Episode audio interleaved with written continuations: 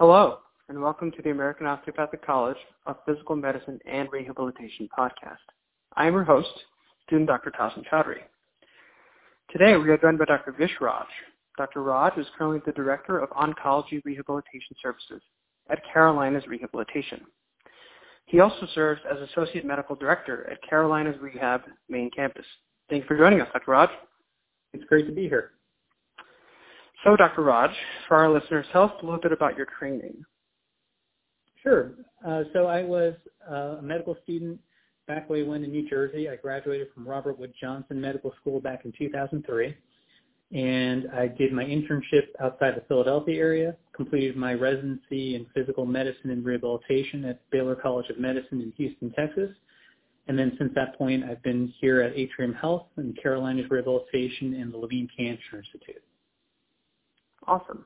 So I think a lot of our listeners don't know that cancer rehab is uh, something that is a route you can do in PM&R. Uh, what made you interested in going into cancer rehab? When I was a resident, I was very interested in all of rehabilitation. And originally I wanted to do spinal cord injury out of all things. And as I did spinal cord injury and I learned more and more, I got more experience in situations where patients had more common rehab diagnoses, but they were related to cancer as the origin. So, for example, had people with uh, cancer in the spine, cancer in the brain, and they were actually treated much more like spinal cord injuries and brain injuries. Fortunately, because of where I was in Houston, I had the opportunity to do rehabilitation at a major cancer center in the Houston area, and I learned how the cancer center actually addresses these rehabilitation problems for the aforementioned diagnoses, but also for other cancer diagnoses and conditions related to cancer and its treatment.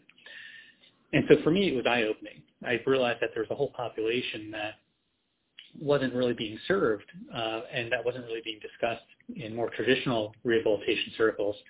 And to me, that that was very exciting. It gave an opportunity to um, go after a new population of folks and try to provide services uh, with the knowledge that we were learning during residency you would think with how uh, how much of our population struggles with cancer that there would be kind of a an addressing of this from the rehabilitation standpoint. It's, it's I'm surprised that there's not more cancer rehab in our country. You know, I think cancer rehabilitation is becoming more commonplace now. If you looked at the role of rehabilitation in cancer 30 to 40 years ago, it was fairly limited. It was really focused in one to two centers uh, and it just wasn't just wasn't uh, first thought for folks in terms of a diagnosis that they would want to treat. I think times have changed mainly because of how cancer has evolved in terms of the diagnosis and its subsequent treatment. In the past, cancer used to be considered a terminal diagnosis, and now cancer is much more uh, a disease uh, that's chronic, much like heart disease, much like chronic lung disease although there are still some aspects of cancer that are terminal, um, we often have folks who are considered cancer survivors who are diagnosed with breast cancer, prostate cancer, who have decades upon decades of life up front of them, and they now are starting to experience a lot of the effects of their treatment, effects from their diagnosis that may impact their quality of life, ability to work, and just live in general. So I think that the situation 30 to 40 years ago was much different than it is now. And now that the population of cancer survivors continues to grow, uh, there's going to be great opportunity to be able to address their functional and needs and impairments uh, in, in, a variety of different oncology diagnoses. That makes sense. And one of the reasons that uh, I guess as a medical student I was drawn towards PM&R is the fact that I think that the medical system has been drawn towards just the disease and not the person. So we've gotten to a point with cancer where we're treating the cancer, but we're not taking care of the patient in the process. Yeah, that's correct. Uh, that's correct. And and you know, there's a there's a significant change now, even in the perception of how cancer needs to be addressed in the oncology community. So when you looked at cancer treatment several decades ago, it was very straightforward. It was either surgery, chemotherapy, and radiation. But now as things have evolved, it's been clear to the oncology community that there's much more than that. There's a whole field that's called survivorship that has evolved over the last several years, which specifically addresses issues like quality of life, long-term care, um, issues that you may not have thought about 20 or 30 years ago uh, because it just never came up. And so when you look at cancer now, the key is to provide comprehensive cancer care. And in that, it includes not only the acute treatments like chemotherapy, radiation, and surgery, but it includes anything else that will improve a patient's quality of life and ability to reintegrate into the community, and also to meet whatever their value systems are in terms of their goals and objectives. That makes sense. Um, one of the things you talked about at uh, Carolinas, or sorry, at AAPM&R when when I went to one of your lectures, you talked about um, kind of developing a relationship with uh, oncologists, and I know this differs from place to place, but how closely do you work with oncologists? Yeah, I work very closely with medical oncologists, radiation oncologists, surgical oncologists. The key to being successful in cancer rehabilitation is understanding who the folks are that are actually taking care of these patients, what your points of contact are in terms of having access to an individual who has functional impairments. So the first line of contact is always going to be one of the primary oncology treaters. Uh, in order to be effective at delivering cancer rehab, you really have to be aligned with the goals, objectives, and philosophy of those who are treating the cancer patients more frequently and more aggressively in terms of uh, chemo and radiation surgery. And so in order to be successful in cancer rehabilitation, you have to actually know the providers and you also have to know what the treatments are, how they're going to impact the patient, and what you can do to help that patient down the road. And once you build that confidence and trust with the oncology providers, you'll find there's tremendous opportunity to help individuals, and the individuals are extremely grateful for whatever care they receive beyond the core oncology treatments. Got it. Um, and I'm going to ask a personal personal question. Uh, at AAPM&R, you mentioned the fact that one of the things that drew you to the field of cancer rehab, you said that someone in your family um, struggled with cancer. Could you tell me more about that?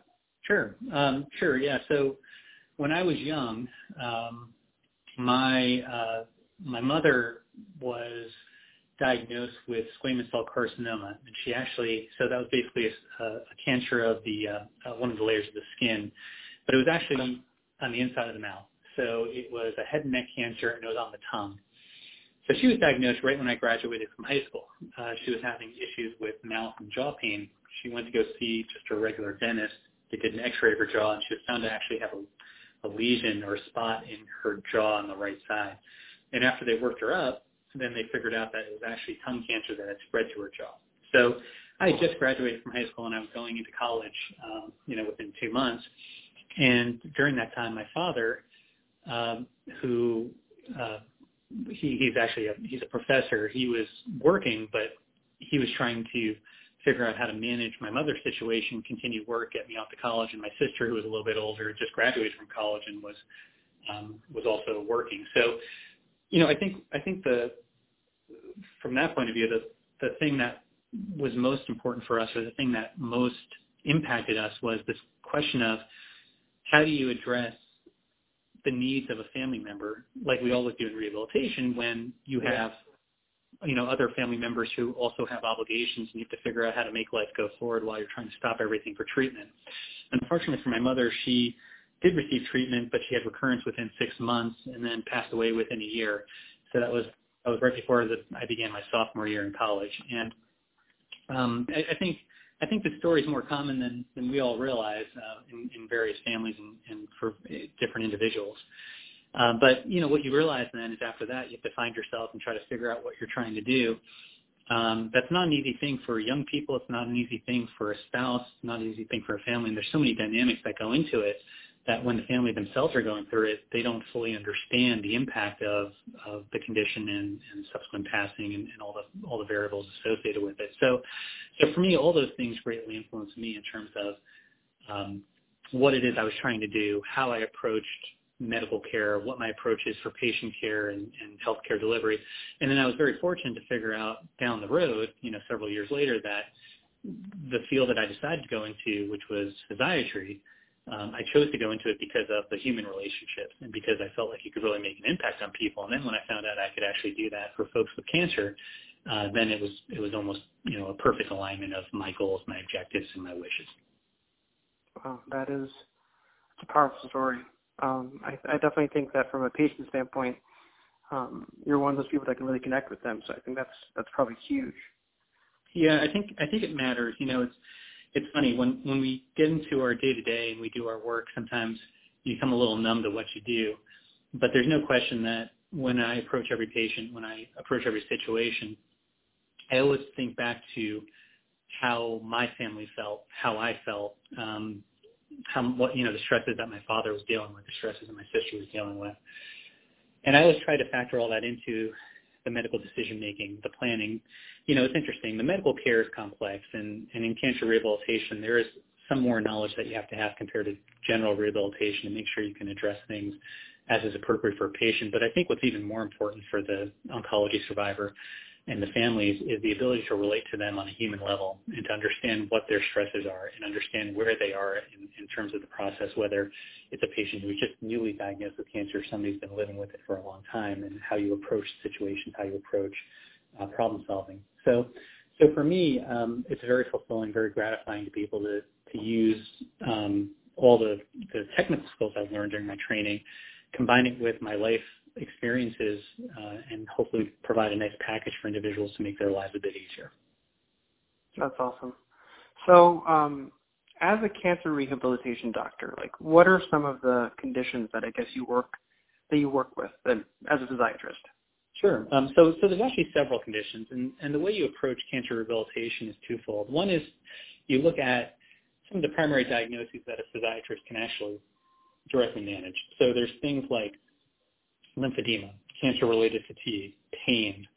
Um, you can manage cognitive dysfunction uh, and, and do medical management with that. But then the other part of it is also looking at the whole picture and looking at what are some of the uh, other symptoms or some of the other issues that individuals are dealing with. For example, like nutritional status may be poor, issues with swallowing, issues with speech, issues with um, balance where you can rely on some of your partners, whether they're in clinical nutrition, physical therapy, occupational therapy, speech and language pathology, uh, even nursing as far as wounds and, and general nursing care and, and surveillance, just to make sure that you have a comprehensive interdisciplinary approach to addressing whatever those needs are. So I guess what I'm, what I'm getting at is from a cancer rehabilitation point of view, when you talk about what it is you can address, there are some core diagnoses that are right up your alley in terms of physiatry, but there's also a great opportunity to address many other things that go way beyond the scope of general physiatry because they need to be addressed, and, they, and the best people to do it are the ones who can bring together an interdisciplinary team.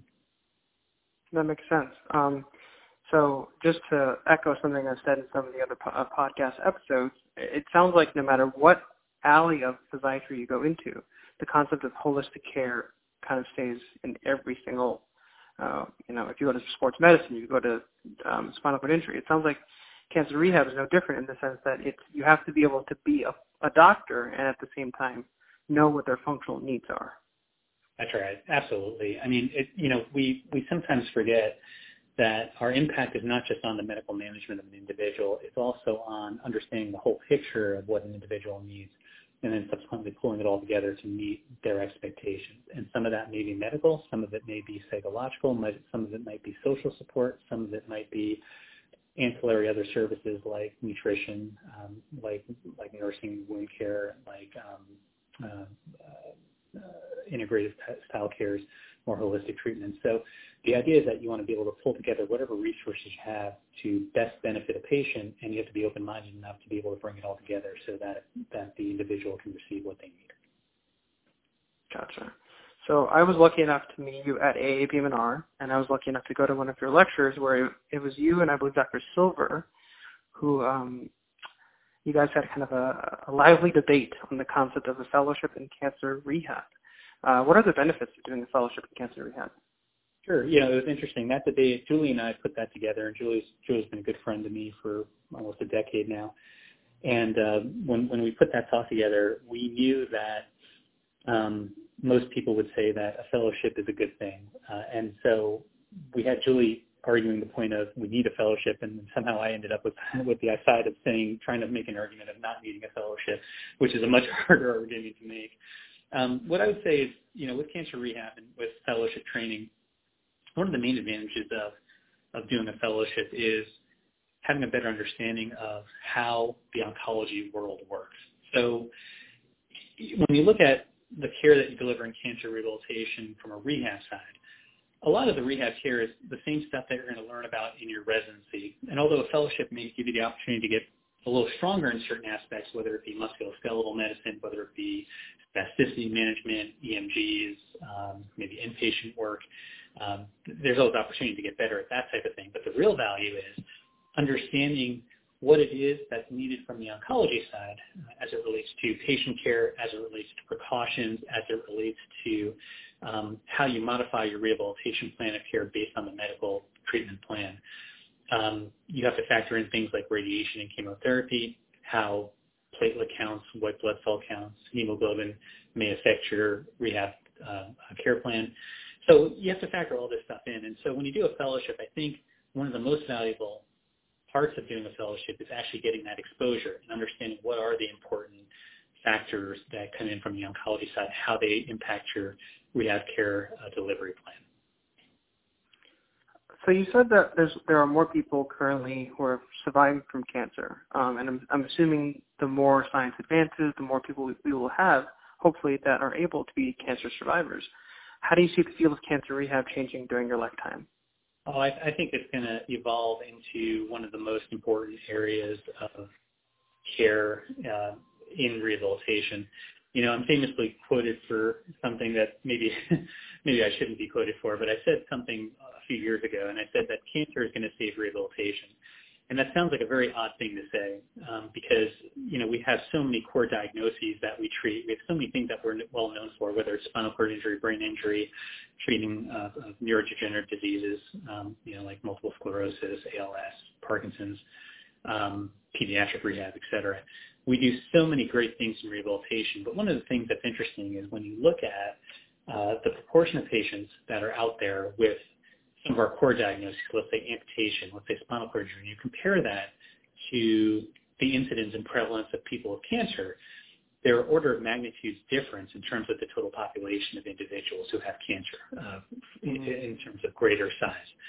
So, you know, if you look at amputee numbers in the roughly 200, 300, 400,000 range um, uh, in terms of people who are, who are being diagnosed and treated in spinal cord injury, uh, you're looking at cancer is 1.6, 1.8 million new diagnoses per year with 20 million people who survive.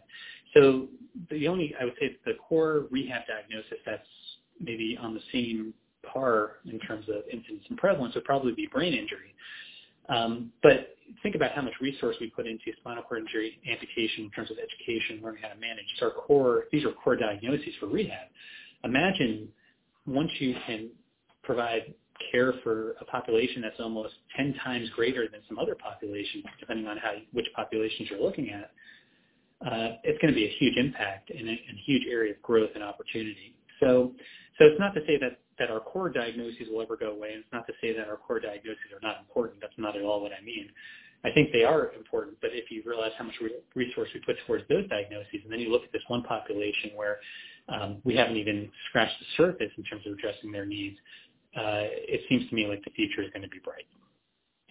That makes sense. That makes a lot of sense. Cause, uh, and, and I appreciate your uh, going into like the numbers and as far as explaining the core diagnosis versus how cancer is treated. And it makes sense the fact that cancer rehab should have uh, a promising future uh, for for patients especially.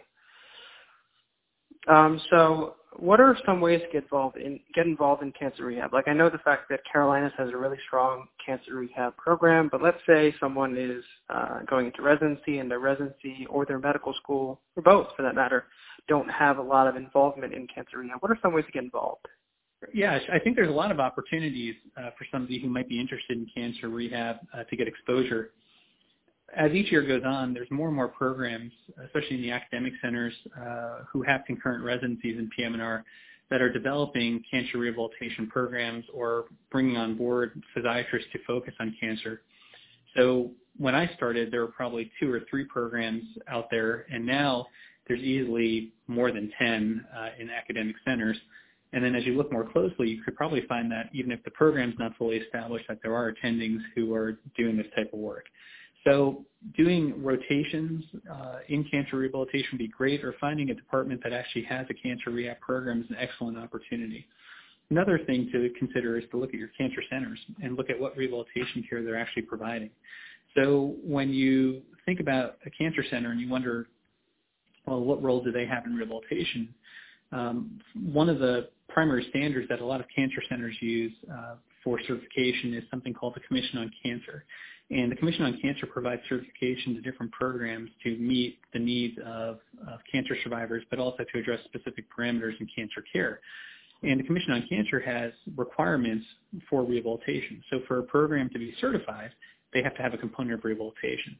So it's not a bad idea to look for cancer centers where you know they are COC certified, and when they are, you can actually reach out to those committees that run uh, the cancer program or their cancer committee itself and actually ask them, well, we know that you're COC certified. Who are your rehabilitation providers and who do you work with? And then you might actually have some more leads in terms of uh, clinical opportunities to learn. Gotcha. So uh, a lot of our listeners are um, medical students, and they would love to know from someone like you who works closely with residents. So what are you looking for in uh, future residents? I think that for anyone who wants to go into cancer rehab, um, you have to have a little bit of a different perspective compared to traditional rehab uh, careers. And I say that because the the way you're going to be successful in cancer rehab is not by doing the same old thing. It's going to be by being innovative in terms of how you deliver care, how flexible you can be to meet the needs of your cancer centers and your cancer patients, and then find a way to integrate that into a more traditional rehab department. So I think that being very open-minded, being very flexible, understanding that you have to adjust the way you practice and the way you're going to approach problems to make sure you're meeting other people's needs is one of the critical aspects of doing this. The other thing is that you have to be very motivated because you're going to learn not only the rehabilitation during your training, but then you also have to understand a whole other field of oncology. And it's not that you have to understand everything in oncology, but you definitely have to understand some of the core concepts that are going to directly impact how you deliver the rehab care. So I think that if you can, if you know that you're going to be motivated, you know you're going to work hard, and you can be open-minded in terms of how you approach uh, cancer rehabilitation, you will probably be very successful. Gotcha. So um, I know that there's a lot of push um, from a physiatry standpoint and, and on the concept of research. Uh, I think that it's something that is definitely, at least from a, from medical students, some of the residents I've spoken to, it's it's kind of being pushed more from the standpoint of we need more physiatrists putting research so that we can get funding for research and so on and so forth. Um, how much research is there in specifically for cancer rehab? The research base is growing. Uh, there's some people out there who've been doing research for many years. So, like Andrea Cheville at Mayo Clinic has a great reputation in research and has done great work in cancer.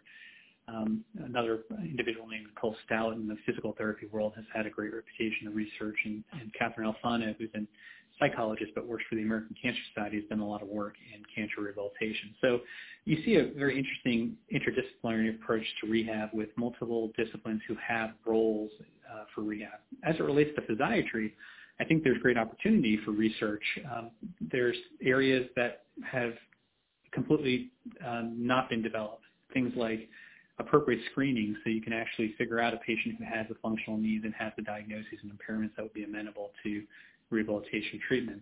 Things like outcome measures and just understanding how we even measure uh, progress in the cancer patient. What is our measure of success? Is it quality of life? Is it function? Is it other parameters that we haven't considered? Is it even maybe returning to an improved performance status so people can actually get chemo and radiation therapy down the road? So I think there's great opportunity. Um, one of the hard parts, however, is just trying to understand where you fit in, in in the spectrum of research. Are you a rehab researcher? Are you an oncology researcher? Some of that stuff still has to be defined. But as we get more sophisticated and as we get more uh, integrated into this research world of cancer, um, I do think that this is going to sort itself out pretty quickly, and there may be roles for us on both sides, both on the disability, the rehabilitation, and the oncology side.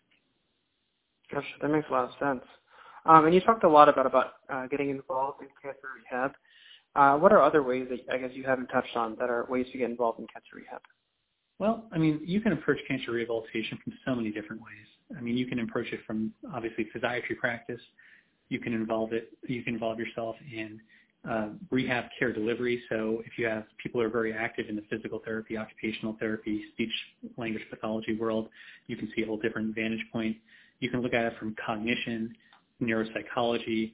You can look at it from psychology, social work, um, nursing. you know, I think the key with cancer rehabilitation is just understanding it's so multifaceted that if you can just find one way to get exposure, that'll open up the door for other ways to get exposure and open up other opportunities. So I think that if you're looking for that exposure, if you're looking to um, just just get some experience in this cancer rehab world, just you got to find just one or two things. It doesn't have to be the perfect program. Just one or two things that maybe is happening at your site where you can just get involved and kind of learn a little bit more. And as you start learning that and you learn more about rehab, you can figure out how to put it all together for a more comprehensive experience and program. Thank you for that uh, insightful response. So that's all the time we have. Thank you for joining us, Dr. Raj. Thank you to all of our listeners for tuning in. This is your host, student Dr. Tasin Chaudhry. You have just listened to an episode of the American Osteopathic College of Physical Medicine and Rehabilitation podcast. Take care and have a great day.